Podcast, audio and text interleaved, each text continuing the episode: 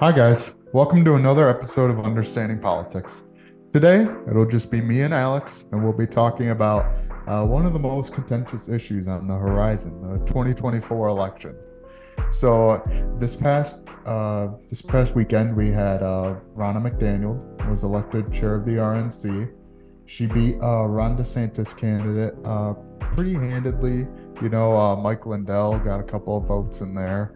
So, I mean, it, we're starting to see the early stages of a fractured uh, RNC, kind of a Republican caucus, uh, to put it in perspective. And it's it's kind of weird because, uh, I'll get Alex's opinion on this soon, but we kind of see the Democrats in Congress, uh, Joe Biden. There were some questions early on. There were some people before the 2022 midterms who said they would not support Biden if he ran again. Um, some far left Democrats and some centrist Democrats. But for the most part, a lot of people were hush hush about Biden until the midterms, which saw Democrats gain seats in the House and Democrats lose a lot less seats than they were expected to lose. So we've kind of seen a unified front. And if you've been following the uh, House of Representatives, you've heard speeches from the new leadership in the House that, you know, Madam Clerk, Democrats are united and they're putting people above politics. And it's a beautiful thing for America. And so while there might not be much vision in the Democratic Party, it's very unified mm-hmm. um, compared to the Republican Party right now. So we really want to discuss, you know, how we got there and um, if the Democrats are kind of, you know, being a little toxic right now, kind of, you know, covering up some of their weak spots for the betterment of the party. Um, so I just, I'd, Alex, I want to start you out with, um, what do you, what do you think about uh, the Democrats' positioning right now? You know, as someone who's uh, not ideologically aligned with them for most of their legislation, they seem to be, you know, making progress uh, this last Congress. So, what do you think? Mm, I think that Democratic Party is in a very unique situation right now. They they had, like you mentioned, the election went way way better than a lot of people were predicting, and now they're of course they lost the House, but yeah, they're they're a lot more unified now. That could really help them in 2024. Um, actually, I heard some speculation about switching the VP from from Vice President Harris. I'd be interested to hear your take on that. Sorry to like pivot away from what we were talking about, but it just reminded me of that, and I was like, hmm, I don't know if that would help or hinder. No, I think I think it's an interesting point of discussion because again, Kamala Harris, you know, she made history as the first uh, black woman vice president. You know, that's a huge accomplishment in and of itself, but that's kind of where the list ends. Mm-hmm. Um, We've seen her, you know, be really bad on the border.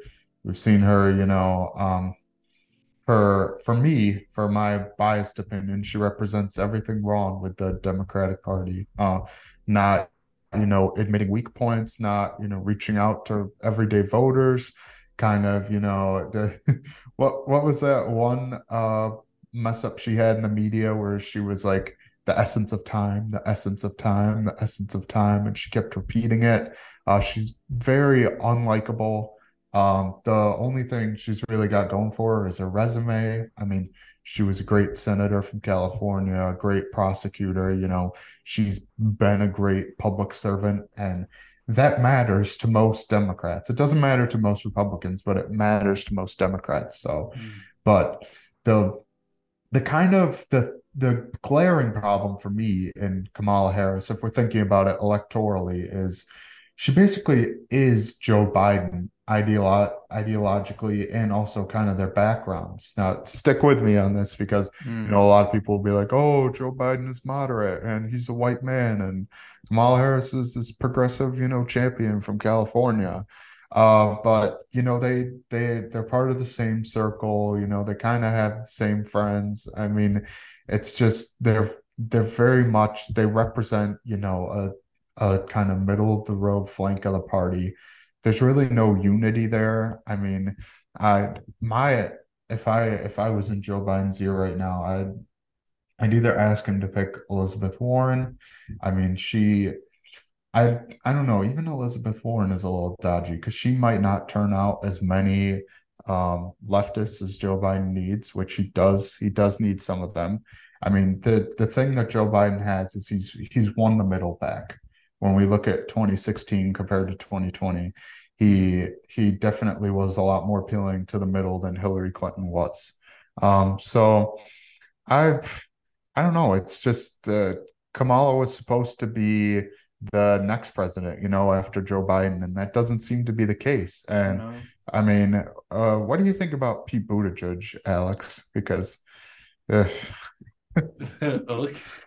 as as VP or as president, it, either or. I mean, I don't. I I think that he's kind of like a. I don't want to say similar situation, but I mean, he's faced a lot of criticism as transportation secretary. He's just not. I don't know. I don't know if he's got the experience or the um the the the, the wealth of experience i guess that a lot of candidates would need he is he's a young young president but he's been been the mayor of south bend indiana i said he was a young president he's not the president he's a transportation secretary uh, but mayor of South Bend, Indiana. Uh, he was in the he served in the service, I believe, uh, for a while, and then transportation secretary. It's quite a quite a big leap forward, I think. Um, hmm. But yeah, I don't know. I don't know if I'd feel like you know he's the guy if he was yeah. he was the candidate. I don't know if it was a lot of people like to harp on him that he's only been a mayor, but I mean, he was he worked at McKinsey, like he he has worked like big time. He does have like great uh, economic experience. Uh, he he he's done you know great interviews on Fox News. He's you know he's kind of. I mean, if you wanna, I think I think what a lot of Democrats is, you know, they they they recognize like the greatness of Bill Clinton, of Barack Obama, you know, but they still they still believe in this arc of justice, you know, where that every history just keeps moving forward and gets better and better. So if they still believe in that sentiment, you know, whether that's economically or culturally, you, in most of their minds, they want to get the Obama coalition back together. They want to have another 2008 election, right? And I think Pete Buttigieg is, was the perfect guy to do that. Um, I just think the problem is is that he sometimes he just uh, he's just not as he's not as humble as Barack Obama was. Um, he just he, I don't I don't think he he just he has the same image problems that Kamala Harris does uh, Barack Obama was a community activist. You know, did did um, did serve in the Illinois State Senate. Um, even though he had, you know, he went to Chicago and he went to Harvard Law. I mean, he still he still was connected to his community, and he still he, he understood the problems that was facing America at that time. Uh, Pete Buttigieg, he really just hasn't walked the walk the same way. I mean, we've seen he's he's actually had some really bad uh, job as mayor, whether that be you know firing the first black police chief in a city, uh, you know covering up a police brutality incident. You know he's gotten the same bad grades that Kamala has in that um, he talks he talks to different populations in different ways. Uh, the media has captured him, you know, speaking to black people, and then in the room over when he's talking to you know the all white school board or something else he's you know he's like a completely you know middle of the road centrist guy. When he's talking to black people he's like cloaked in this progressive you know cultural leftist language. So yeah. i it's just there's very much there's a lot of inconsistencies there for me. Um but he has also failed as transportation secretary you know over this holiday season with Southwest South Southwest Airlines and how many flights they've had to cancel. Um, it's you know a, a lot of people thought you know Julian Castro, which if you remember him, he served as the Housing and Urban Development Secretary under Obama. He was kind of handpicked by the DNC too. You know, he has this great background. You know, he's an immigrant, first generation immigrant. You know, uh, served served. I think either like as a mayor in a in a big Texas city or or he's in he represented uh, Houston in Congress. Um, he had this bright up and coming future. You know, he well educated, well spoken, minority. Uh, you know, fits fits all checks all the boxes for all the Democratic voters. You know, uh, but he just these people just have really uh, no great political brains. I mean, they have great book smarts, but when it comes to, you know, maneuvering different populaces, um, understanding like the in and out workings of government, um, just basic principles like, you know, um, just like doing doing favors for other people for something in return, or just like, you know, I I forget the Latin. Oh God, I can't believe I forgot. Like um you do something for me, I do something for you. The lawyer term, oh, yeah, I, I completely forgot it. Yeah, but it's just they're just so tone deaf. I mean, you know what it is? This is harkening back to our conversation with Thomas Frank and Listen Liberal about this professional class. Uh, they're they're like I don't know if you agree with me, but I, I feel like they're like all professionals who have these big titles, but like, are they great political minds or are they just, you know, kind of in a echo chamber with people who have, ironically, although they have diverse backgrounds and diverse upbringings, they all have something in common, which is they attend these like prestigious universities, they work in government, and then they end up working for the federal government, and then they're just like, you know, in a little bit of an echo chamber, and they're like you said, they're not all a lot of the candidates who've been put up and have been considered, especially in 2020. It's like, mm, you know, I don't know if that's like a great political mind in my view. That's true. I mean, also, here's where I think Thomas Frank gets it wrong is that um, there's people like, for example, Franklin Roosevelt. You know, he he was he grew up from wealth. You know, he he studied Hyde Park, New York. You know, he went he went to Harvard University. You know, he only he only graduated or he graduated with a law degree, but he still he still you know addressed the concerns of working people very well, mm. uh, because he you know he served. There's also this too of like serve. He served in the state senate. He served as governor. Uh, he served as the the um, naval the he was in charge of like the Navy and um, the assistant secretary to the Navy. Um, but he, he, again, he had this great policy background, but he also understood, you know, kind of how Republicans had won all these elections. Uh, the success of Theodore Roosevelt because of their, you know, backing the Union, um, this kind of, you know, backing like civil rights, stuff like that but he understood how the Democratic coalition worked.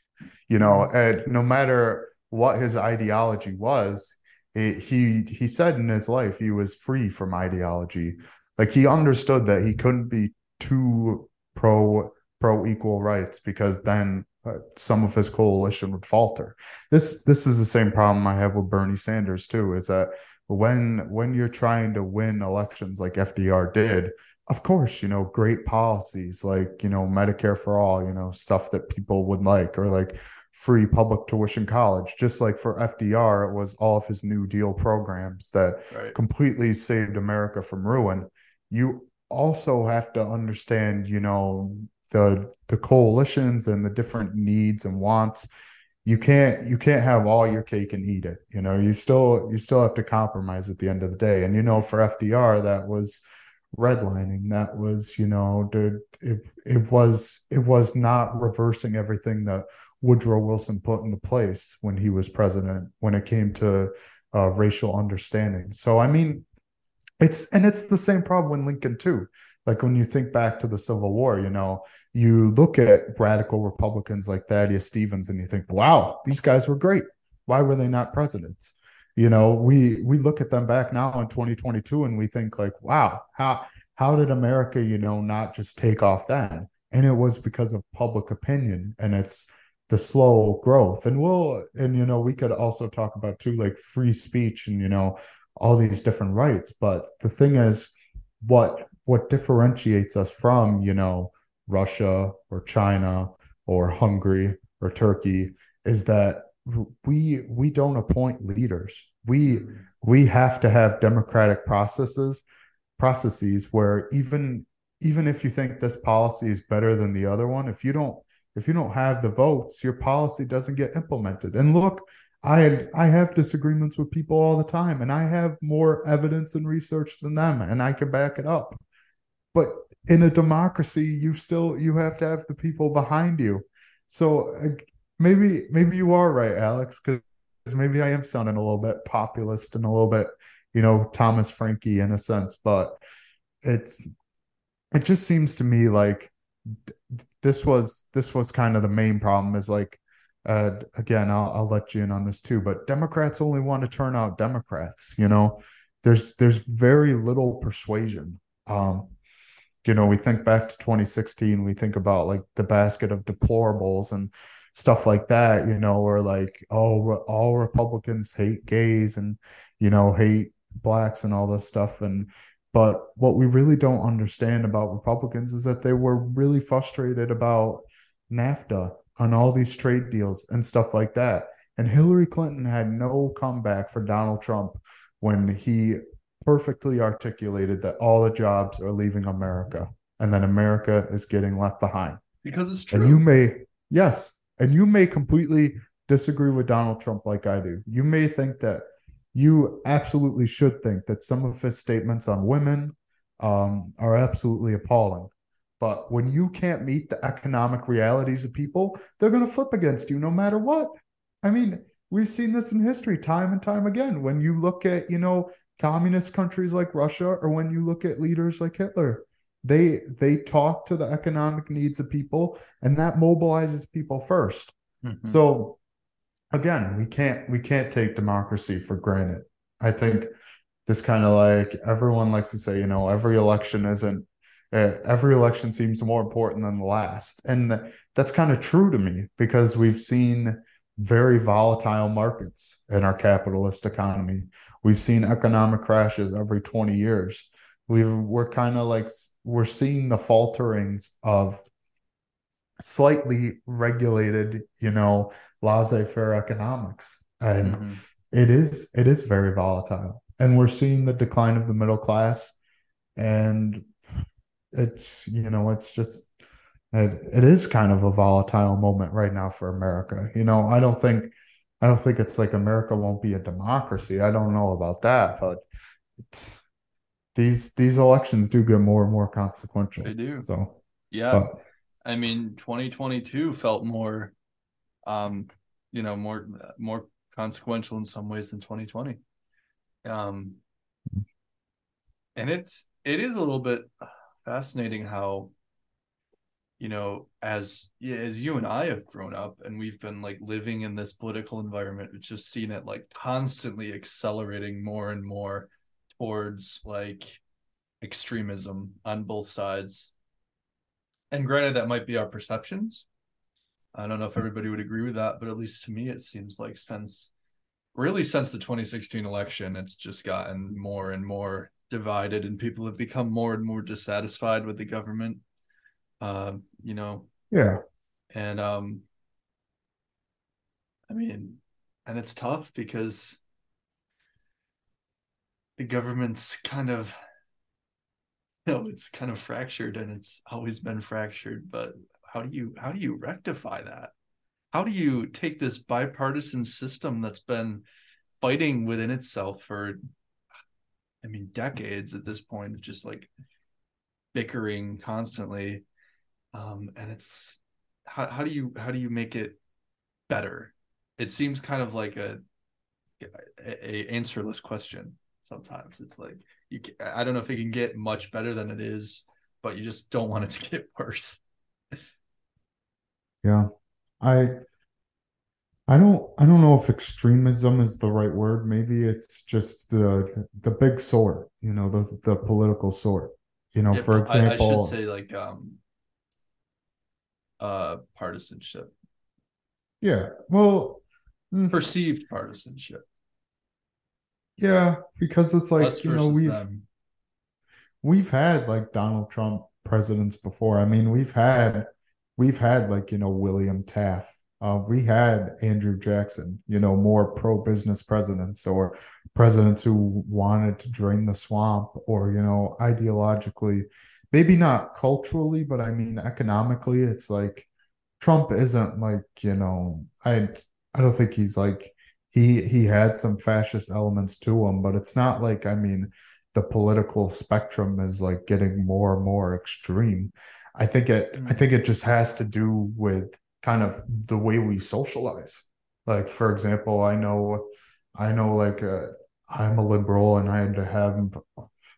I really can't think of many like conservative friends I have. The people I hang out with is mostly liberal, and then even even when I do talk with people who don't follow politics as much, but who are liberals, you know, they'll say, you know, people who people who are pro-life are demons, or people who, you know, support police or black back to blue or you know racist yeah. and i mean all I it mean, takes is you go on twitter and I, I liberals like to say a lot about republicans being toxic on twitter but you see some of the comments that they leave under like conservative media personalities like things like you know you you are awful you are raw and you are a terrible human. It's like this is what is this accomplishing?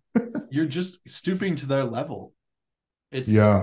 and but to speak back to your point about extremism not i think it has gotten more extreme. I think a lot of hmm. a, a lot of um maybe not as much with everyday people although i think that we could speak to that but um i think it's gotten more extreme because of social media and echo chambers and especially because of the pandemic because when people were left at home with nothing to do but scroll facebook and go on youtube and just research the most ridiculous things and start believing them uh, and fall into the in, in many cases the qanon pipeline uh, yeah. that's just an example there's people on the left who are you know nut jobs too i don't mean to say that there that it's a one party issue but it i think that a lot of the current political climate especially in dc with people like marjorie taylor greene and lauren boebert who really would not have been elected in like 2010. Can you imagine like uh, yeah. like the Tea Party movement, like Marjorie Taylor Greene's type of figures in that? It's just it's just not it's not a it's not comparable. It's it's I think it, the the widening of the spectrum in many ways is because of social media and people having more extreme viewpoints. But like like we've talked about before, um, having the uh, like the Freedom Caucus, as much as you and I don't agree with a lot of their uh, policies, it is kind of like a smaller subdivision of you know of, of people and more more variety in, in the government is good like i, I don't agree with yeah. the freedom caucus but having having more I, I mean okay it is a double-edged sword because like we were just saying democratic party unity is great for winning elections that's great but Mm. In reality, like a lot of people in the Democratic Party have a lot of disagreements amongst each other. You put like your Joe Manchin type of Democrat, which or, or even like a moderate parent who's like, yeah, I my kid's gay and I support gay rights, versus like somebody who's like, I don't know, like a who's like a like a communist or socialist or whatever, anything like that. It's it's it's still a stark divide. Party unity is good for winning elections. Yeah and but it, it's tough for um, you know inspiring people to really be um, you know supporting their leaders who are elected if they really don't agree with them but uh, I'm, I'm going on a tangent. I'm going on a tangent. I mean it's like yes we should have we should have libertarian members of government. Um no matter you know if i like completely disagree with them. I mean that's kind of the squad has gotten into this as much as like the people on the far right too. But when it comes to like civil civil asset forfeiture or for example like not not expanding the patriot act or trying trying to actually you know decrease uh, police surveillance power um you know i disagree with them but i think the debates you know need to be happening uh it's where i kind of like freak out about the right is where it's like you know, uh, the Bible should dictate policy or stuff like that. Mm-hmm. It's like, yeah. whoa, like for example, you know, France in their constitution has the secularization clause in it. uh, to make sure that members of parliament uh, don't don't uh, bring religion into their policymaking because empirically it it's not helpful for the discussion. Um, mm. If you think of if you again this is kind of a, a centrist view but if you think about politics as you know uh, comparing data and making you know sound uh, sociological uh, philosophical and you know fact-based arguments then religion should play no part in it. Um, now people may have problems with that and as we've seen you know in germany uh, you know it's kind of it's kind of dis they really don't want you to bring up religion in your arguments, but people are really weary about that because you know East Germany was communist and was atheist, and religion was actually suppressed and brutalized. So I can I could see both sides, but I wanna I wanna get to your point about kind of like um I mean you kind of touched on it a little bit, but like AOC for example, like her I think economically like some of her policies you know again roosevelt supported single payer healthcare harry truman had a bill for single payer healthcare lyndon b. Johnson wanted to get single payer healthcare done. He couldn't because he didn't have the vote. So he had to he had to compromise to make it 65 and above and keep private insurance. And you know medicare does cost a lot of money but it's not because it's single payer it's because we still have to we still have to pay private health insurers which are the middleman which is jacking up prices as we've seen over and over again. Um, but you know i kind of i kind of think there is a case there where culturally they have they have gone a little bit way too far to the left um, when you think about you know whether it comes to the family, you know, some of some of the stuff they have said about, you know, kill all men, you know, if taken out of context, you know, it it does get a little too far left. You know, this was a point I heard on another podcast of the realignment, which I really love because it it because it really challenges me because I'm more I'm more left leaning, but it's a center right podcast, and they they actually made a really good point about how you know, Bernie Sanders, you listen to any of his speeches, he will never quote George Washington. He will never quote Thomas Jefferson. Mm. Now, is is that a problem? And you know, a lot of a lot of people will say, you know, oh, they were they were they were slave owners and they were racist, and that's true. Uh, again, no one's debating that. Uh, but they they did come up with these ideals for democracy for capitalism, for private property, for um, stuff that stuff that I feel if you're going to get into politics, everyone should agree on.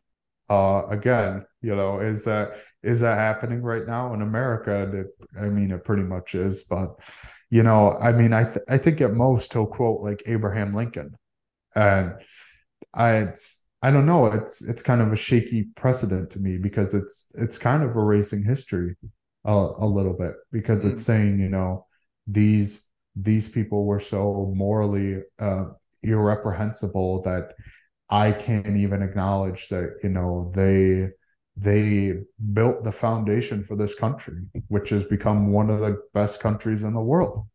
You know, so I mm. I I think it's I think it's a really good point that they made just because these these people kind of outlined perfectly what how how we should govern and kind of the the whole the whole basis of you know of course they didn't get everything absolutely right but the whole basis of you know um kind of the federalists and anti-federalist argument which we still believe it or not argue today. Um, when it comes to you know expanding police or uh, not expanding police or uh, take any issue. But mm-hmm. um, so again, I think I think you're right about social media with kind of the the. I think you're also right too about like how Fox News and all that stuff can be super polarizing. Um, again, that's why I like I kind of steer clear of Fox News. You know, I'll still uh, I'll still listen to them just because sometimes they do they do make some good points again about like whether it be like tracing crime or like actually talking to police officers and like hearing their concerns as much as you know black people in this country or i'll still listen to cnn too because uh, you know economically they make really good points uh, compared to fox news you know in my opinion but um yeah. Yeah it's it's almost like it's a pick and choose you know like that's that's kind of the thing is like a lot of people like to hyper focus on fox news and cnn where it's like you know they have a they have a couple of bad actors on both programs but the, the your first problem is listening to just one instead of mm-hmm. listening to everything and i know it's impossible for all americans to listen to you know more than five or six news broadcasts um to like actually keep up on them in a day. But even like two or three like if you just if you just did like one left leaning one right leaning and one like independent from any corporations or anything like that you you'd have your news you know? It again it just seems to me like it's it's a box you know? And we can ultimately talk about too like duh, this kind of really morphed into kind of like the the psyche of american politics instead. But you know if if we're talking like liberal versus conservative like i i believe in the liberal world worldview. And i want you know i want more globalization for this country. I want cities to grow. I want you know public transit. I want to move away from cars. I want to move away from highways you know um already you know if i told a conservative that they'd see me as un-american or a communist or something like that mm-hmm. just as if we had a conservative on the podcast and they said you know oh i'm pro-life you know i i i want the family to expand you know um, we did have know, a conservative on our podcast. Exactly. And then we and then i i hear that and then i i think to myself like oh my god i hate this person. Like they're so annoying. Like i can't stand them. Like well isn't it interesting at the, at the end of the day are we going to change that this you know what, this is what i want to talk about isn't it interesting and I don't know if this is particularly because of the 24 hour news cycle and how we get into our echo chambers, but I find myself, if somebody is talking about Republican points or something, or, or says, you know, I'm pro life, I feel like there's a there's an instinctive something in my brain that's like, ew. But then I have to talk to myself. I'm like, yeah. no, this is a human being too. Hmm. Like I think it's so natural for us to like at least now to become so like divided and and and think of people as the other. But it's important to remember that even if we have different political viewpoints like these are still people. These are still human beings who grew up went to school have friends have family and they think that they're standing up for the right thing.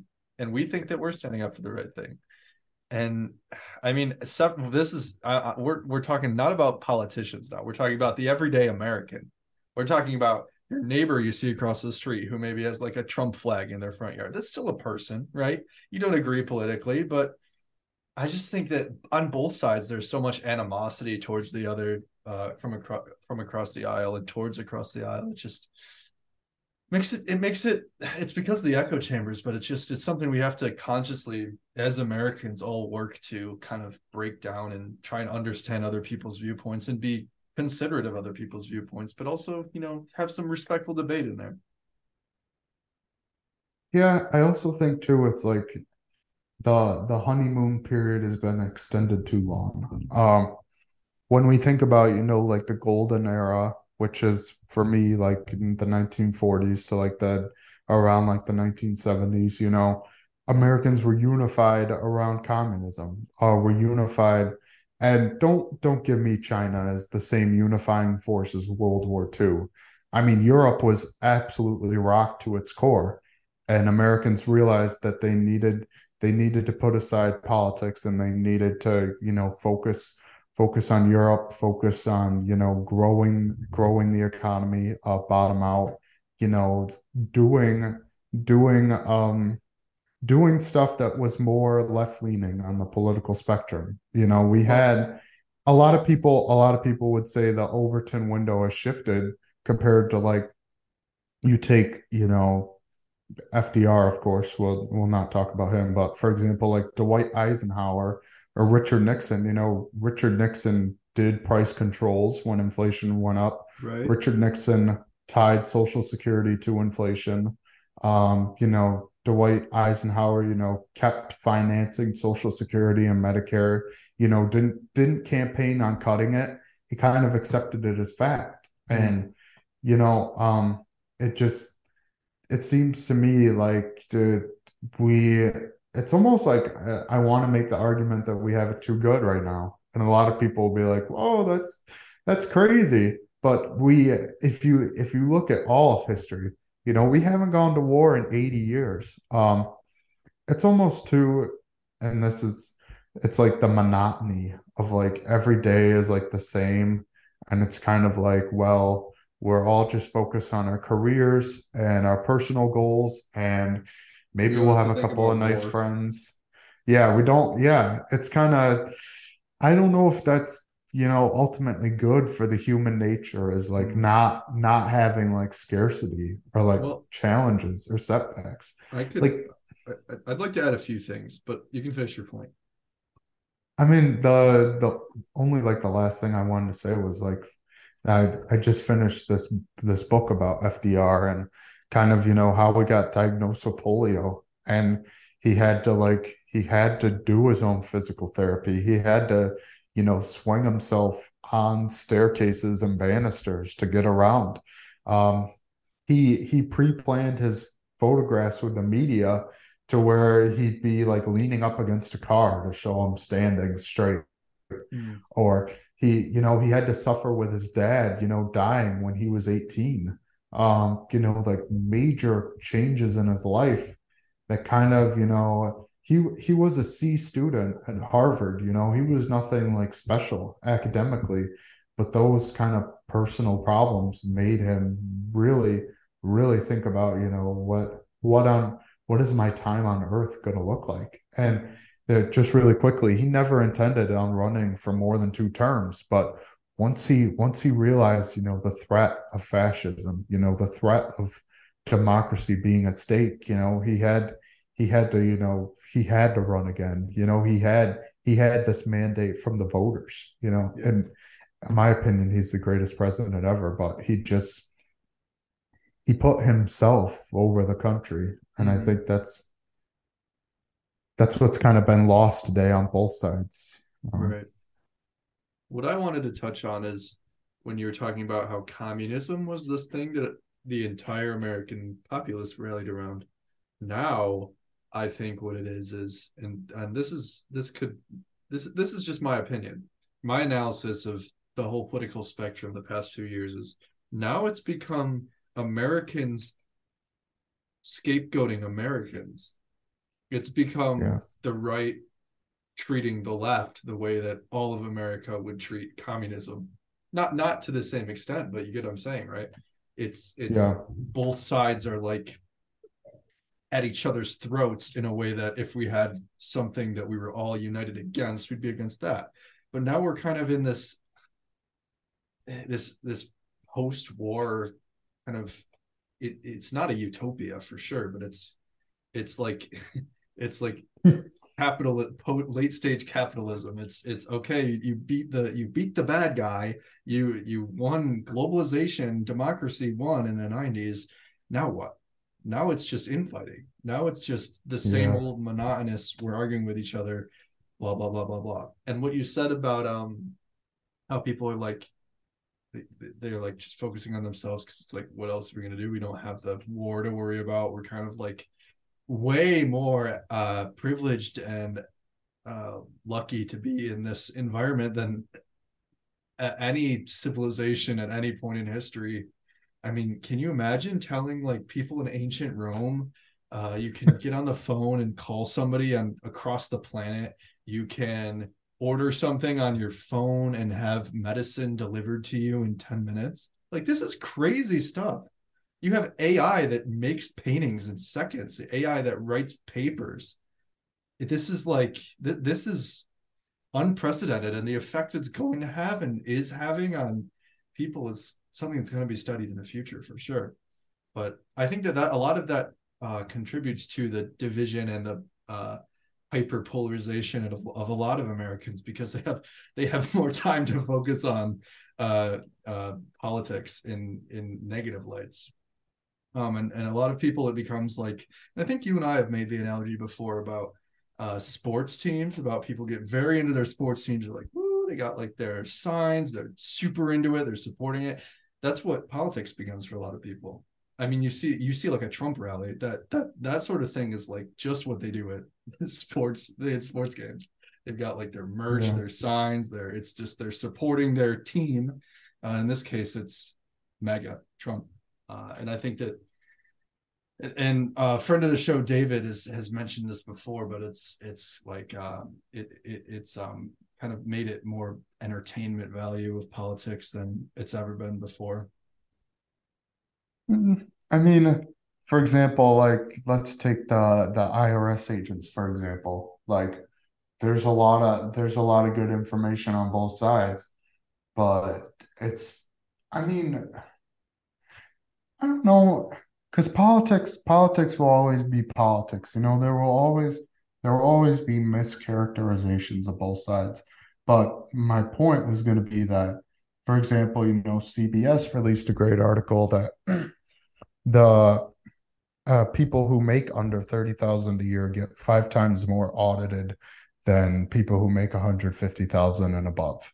Mm-hmm. Um, so even though I agree with the premise that if we expand the IRS, you know, um, we'll get more tax revenue from rich people. That's ultimately a great thing. But then we'll also get, you know, tax. We'll also get an overly zealous IRS that will tax lower income people more. You know, uh, that's a trade off I'm willing to take. Um, that's why you know I support more IRS agents because um, on the back end, you know, the money that they'll take away from the poor people will be less than the rich people. Um, so it's it's always a game with trade offs, you know. To and there's always going to be mischaracterizations. I just what I want to touch on is like, for example, like we'll we'll talk about trans rights, you know, and for example, like people people having like equal access and equal benefits you know that's a great thing um you know letting letting trans people be who they want to be and face no discrimination is a great thing. But again from the right we've seen like you know drag shows like uh consenting adults you know want to make their own choices. You know drag shows like get banned. There's certain books getting banned that talk about like lgbtq plus. You know these aren't these aren't like left wing virtues that like you know everyone should be treated the same way. Like that that just should be how americans think about trans individuals and gay individuals and no matter what the backlash is just crazy from some of these conservatives in other different states and you you have to think too like we've we've been talking about this in some of our classes like has has america actually moved on from from you know its Ku Klux Klan roots. Uh, you know, Reconstruction was ended early. The troops had to move out because of you know the election of 1877, which saw Rutherford B. Hayes win the election. But Republicans had to move out of the South. You know, black codes. You know, redlining still exists to this day. Um, black schools, on average, will have less will have less funding than uh, white public schools for elementary education you know uh, that's not just a class thing that is a race thing you know again it just seems like the maybe like gay marriage is a bright spot. And like a lot of people accepted that. And maybe you don't agree with you know whatever the the lgbtq the whole movement but you were able to recognize that people should be able to love each other. And it's and it's really as easy as that. And mm-hmm. there's been so much backlash against it. And that it kind of almost makes me wonder if america really is an outlier compared to the rest of the world you know if if we can't get all of our ducks in a row. Like yeah. for example democrats tried to pass the equality act. It's still a crime in some southern states to be gay. Um, trans people still can't use the the, the bathrooms that they want to use you know consenting adults. It's like it's it's that's where it's absolutely insane to me and that's where i like get a little less both sides on the issue because of course there's always going to be like anarchist types on the left that do some not great stuff but yeah. to me it, it just seems like an absolute no-brainer. And when you when you compare america to europe it's just like sometimes it's just really tough. Not not to be doomerist but yeah america is an outlier in a lot of ways i don't think that means we can't reform and get th- and fix things and try and be more um, inclusive i mean I think we're both in agreement that people should be able to marry who they want to marry. People should be able to be who they want to be. That shouldn't be a crime. Why is that a crime? This is that is like the most government overreach ever. And these small government conservatives are pretty hypocritical when they're like, you know what, you can't be gay. If you're gay, if, if you have if, if if you if you have a gay partner and you have it in your house, you can't do whatever you want. I mean, look at the Texas um uh, I think it was like the attorney general or someone who said he wouldn't he wouldn't um wouldn't uh he, he would consider a law that banned sodomy or or basically like gay sex in in Texas. That's like insane. Why do they care so much? That's the th- it it shouldn't be something anybody cares about. Nobody thinks about their friends or people they meet about what they do in the bedroom. That's not something anybody should care about or talk about unless you're that person's partner. And I don't know how in this day and age it's still even a subject of uh, contention. I mean, I do know how. I don't like how, but it, it's it's entirely a partisan issue. It's entirely a because of things that the media says and because of the cultural landscape that's been shipped that's been um, formed. It's it's become a very partisan issue, and it's another one of the culture war issues for a lot of people on the right. It's like you know, it's the woke agenda is trying to destroy this country that socialist joe biden is trying to dismantle you know it makes america so special it's just it's a lot of culture war bs that's what i think but uh, mm.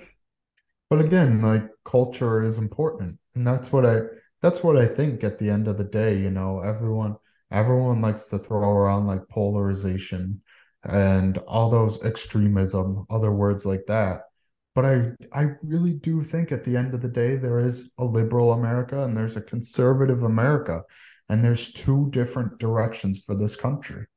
You know? And I think I think this is a good time to pivot back to like 2024 and like what this means for America.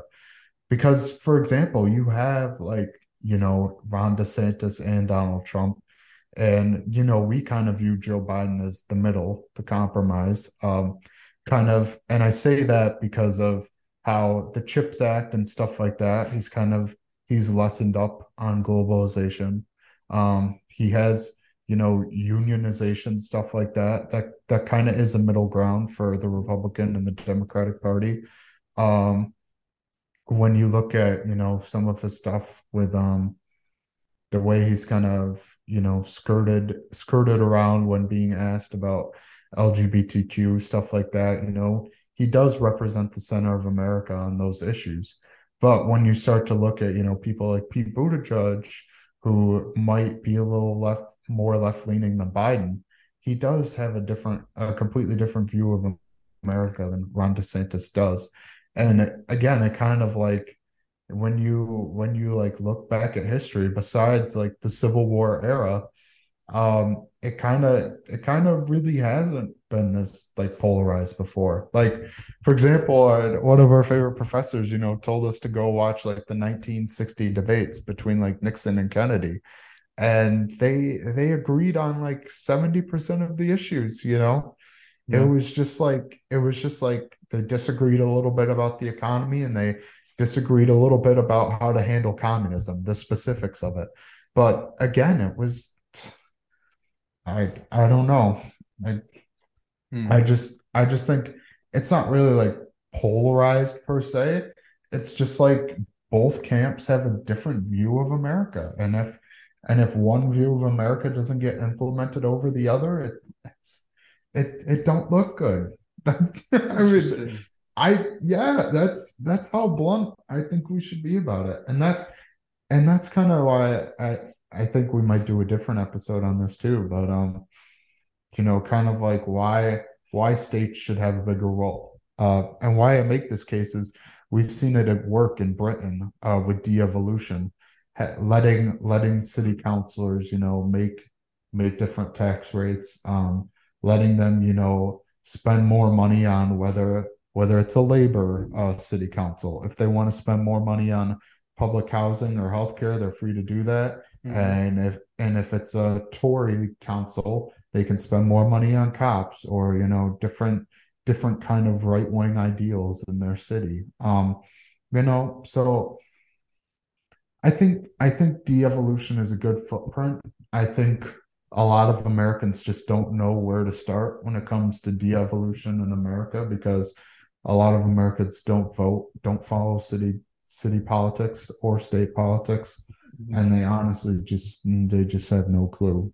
Um, yeah, they they think of everything in a federal sense, whether it's That's Roe v. Wade or other policies like that. Mm-hmm. So, yeah, it is. Yeah. It's, it's more of a federal lens, so we see everything. I mean, you have to kind of go out of your way to find out about state politics. It's not going to be on, you know, Fox or CNN or showing up in your news feed unless you particularly follow, yeah. you know, accounts that are going to report on that. Mm-hmm. Sensationalization is part of it, I think. But I, I, it's an interesting point you make that it's not polarization, rather it's just that people are just kind of drifted into two different views of America. I'm gonna think about that. A, that's a good, it's a good analysis. I've I mean, unless like we, you know, I don't know because it's it's really you know frustrating, you know, sitting here as a left leaning someone who sits more left leaning and you know participates in government. I I know the term is overused, but like activist in a sense that I I pay more attention than the average person. You know, right. I'm I'm I'm disproportionately loud on the internet. You know, I'm one of those troublemakers. Um, but it's kind of like yeah but it's it's hard to like you know sit here and then you know think one way and then see you know the federal government not not not do anything for for years like i i if i think about my politics i haven't had a president that i've agreed with at any at any length the last one has been you know fdr and I wasn't even alive. Mm-hmm. You know, um, I think the I think too this is kind of how America is designed too, where I think about all the local representatives I vote for. The only one I really agree with is my state uh, representative. You know, they're they support the New York Health Act, which is single payer for uh, New York healthcare. They support like different social democratic views when it comes to housing. Um, when it comes to gas and electricity and uh, telephone lines and stuff like that. Stuff that local government should be doing more on. Um, right. You know, when I think about all the representatives I have, Senate, House, uh, Governor, you know, state, state, my state senator, I actually do agree with. So it's two, two out of like the nine. You know, considering that I have like a, considering that I have like a what uh i don't have a I don't have a mayor in my city, but like the town supervisor and then like mm. I agree with two out of nine. You know, is that by design or is that or is that kind of a a failing? You know, if if we thought about it in a more democratic, egalitarian perspective, that's a failing. But if we think about it in a more representative democracy perspective, that's a that's a good thing. That's controlling, you know, the interests of the people. Mm-hmm. So, right. I don't know. Yeah. Well, I'll tell you, my my representative Nick Langworthy is a Republican, and uh, I don't agree with him on a lot of issues. Um, that's pretty much the only uh, local office I know. I live in a small town, and other than that, I I know all the people personally in that government. So, you know, um, and politics doesn't come into as big of an issue in local issues like that. But yeah, yeah, everyone, yeah, like with such a small town, it's not like as much Democrat versus Republican versus. It's more of oh we're gonna you know re- redo the water system for the town it's a it was i'll tell you a story uh, uh, it was a meeting with like five people at someone's house talking about the water that was that was the that was the government meeting of the town so yeah and I was there. So Yeah. And again, it's like where we live in New York, we don't think about water. But for example, like Arizona and Colorado and the whole mess they had with the the the river pack, the water pack they had to make, and Arizona kind of got screwed. Like Nevada. that's all they can think about. Or like California, they have to stop watering their lawns during the summer to save water. Um, yeah, Lake Mead is it's going to be Yeah. a big issue. or even like you take a national issue like inflation, you think about your local government, you know, your your city, your city um government could provide, you know, free trash pickup. Um and you know, and and they could disproportionately, you know, tax rich people and make it a progressive tax. And you could get free trash removal that saves you like 50 60 dollars a month then inflation is less of an issue like there's different there's different levers of government i just think it's a great thing for people to get involved wherever they can Mm, I agree. Yeah, we need more people to get involved with local government. Uh, pay more attention to.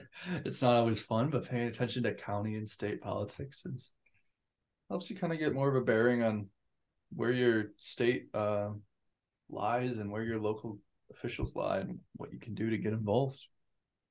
yeah so i mean do we even want to touch on 2024 really quickly? But what are we kind of what are we what are we ultimately thinking? I mean the consensus right now is that if you know if desantis runs he'll beat biden and if trump runs he'll lose to biden. Um i think that's true. Uh do you have do you really have any arguments against that? Any qualms? I think that it really depends on how the next two years go. Is if if Biden does like something happens in his presidency remarkably bad, if the classified document thing gets more blown out of proportion than you know it already has been by conservatives, which you know the argument to be made is these people had classified documents in their houses; they should be investigated for it. Both sides. Trump, Pence, Biden, all of them. I'm with you. I'm with you. I'm saying, yeah, investigate all of them, but you don't you don't give one side a free pass because they're on your side. yeah Anyways, um, yeah, I, I think DeSantis would probably handedly beat Biden given the political climate now. Uh, I think that Democrats might would probably retain Senate, House, uh, but I think that DeSantis has a good chance of beating Biden just because he he could easily grasp onto middle America, grab on the inflation issue, grab on COVID, um, and probably swing a lot of voters who voted Biden in 2020 because they felt like they were picking the lesser of two evils. Mhm. I don't even I think it's more nuanced than that. I don't even I think the political climate is actually good for Biden right now. And it might get better. Um Well, but looking at it looking at it the way it is, look, I think I think um I actually think of it from a debate perspective. Um hmm, DeSantis would absolutely crush Joe Biden in a in an open debate. come on, man. Um, and thinking if DeSantis, you know, chooses, here's what I ultimately think: DeSantis will choose like a woman of color for his vice president. I think, Hmm. I think some were saying like Winsome Sears. She's a black female lieutenant governor of Virginia right now. Mhm. She she was she was the good uh, vice president pick. That was too. Also, Glenn Youngkin might try to run. I don't. There there might be a lot of other uh, Republican uh, primary too who might try to run. John I think, yeah, yeah. I think like Pence, Bolton, Pompeo, or hell knows. But um, back back to DeSantis. I think, I think, I think Democrats actually pick up the House um next year. I, That agree. that would be they pick up the House, they lose the Senate, um, and then the presidency is kind of a kind of a toss up. But If they lose the Senate, who would they lose? uh, they're gonna they're gonna lose, and they're gonna lose Montana and West Virginia pretty much. I mean, Mm. Jon Tester is up, yeah, and probably Arizona. Hmm. So I mean, they could they could they could go down to 45 or 46 in the Senate. I also think there's oh, Michigan right now is an open race. because the Democrat who had that seat dropped out. Um, I think I think there's another state too where it might be pretty close again. Yeah. Um, but you also to uh, you want to think about 2026, like Georgia, Georgia will be back up again. Um, Oh what my were the gosh. others? Yeah, I mean, it's just it's kind of like, you know, Democrats had the moment in 2020 to Yeah. 2022. Um, you know, I've it's kind of I don't see them getting like complete control of uh the every level of power again until like 2028 maybe. Mm, But I also think too too here's here's a the interesting thing about the political climate which you brought up was the young vote, which is only going to expand into 2024. Um, so I don't know if DeSantis like beats Biden straight out. I actually I actually have some hope because again, DeSantis would have to win Pennsylvania. Um, John even Fetterman did Pennsylvania went more blue for John Fetterman and Josh Shapiro than it did for Joe Biden. Um, right. you know, it, and it's not even maybe you can make the case for John Fetterman, but Josh Shapiro, man, he just he just ran as a standard Democrat and he did much better. Maybe that's because, you know, Doug Doug Mastriano, but he Mhm. also turned out more people than Joe Biden. Again, that that has to be either the young vote or it has to be women or it has to be Jackson versus Dobbs.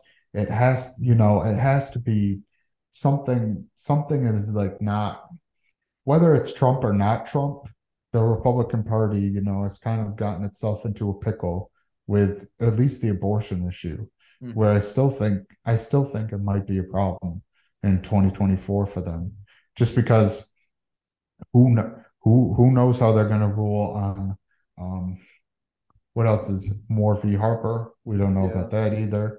Um, we don't know about um the affirmative action cases won't won't be that big of a problem. But what is uh, God? What is the other case that they argued about? Um, there's another there's another major case that's going to be dropping real soon that might have big implications for next election cycle. Mhm. Um, God, why can't I think? Was in another gun case? No. I can't think of it either. So Oh man. But yeah, there's there's another big case that's like that the Supreme Court is just as much as a problem for them as Trump. Uh Mhm. for for certain in my opinion. Um oh, isn't it does it have to oh the the gay rights case, the website. That Oh, yeah, could right. also that could also be pretty bad for them too. Um but anyways, um that's that's basically what I see for 2024. Uh, yeah, I think it'll be interesting. I think that it was it was murky with 2022, but now I think it's even more a toss up. It's more of a I really don't know. I don't know because again, it's like the young voters turned out, um, voters are changing. The, and they're only they're only going to turn out more in general election, in my opinion. Um, and millennials aren't voting red nearly as much as most generations do as they age. yeah, Plus Gen Z, it's like 70 30 voting blue. So it'll be interesting. yeah. I mean, again, that that could be a direct uh, correlation with you know the increase in people going to college. Um, it's just it's just night and day. Mm. Um, so yeah, but you know, I think I think that's a good place to wrap it up. Well, guys, I hope you enjoyed this episode. Um, it kind of was a little bit more than 2024. This might be like, um, this might be like, uh, I don't know. Maybe we should have a fancy title for it, like We'll come up with a really great title. the diagnosis of American politics, or like, Yeah. yeah, Is it something fatal? like that. Ooh. Yeah. The diagnosis fatal. I like that. But Yeah. also we want to let you guys know that we are going to be transitioning to a once weekly episode while Michael and I are in college. Uh, we might be a little bit slower and uh, on the video clips just because you know school comes first but um you know the yeah. episodes are still going to be coming out weekly. We hope you enjoy. As always you know you can follow us in all the places you listen and, and we hope you enjoyed the episode. Yeah. Thank you guys and have a good weekend. See ya.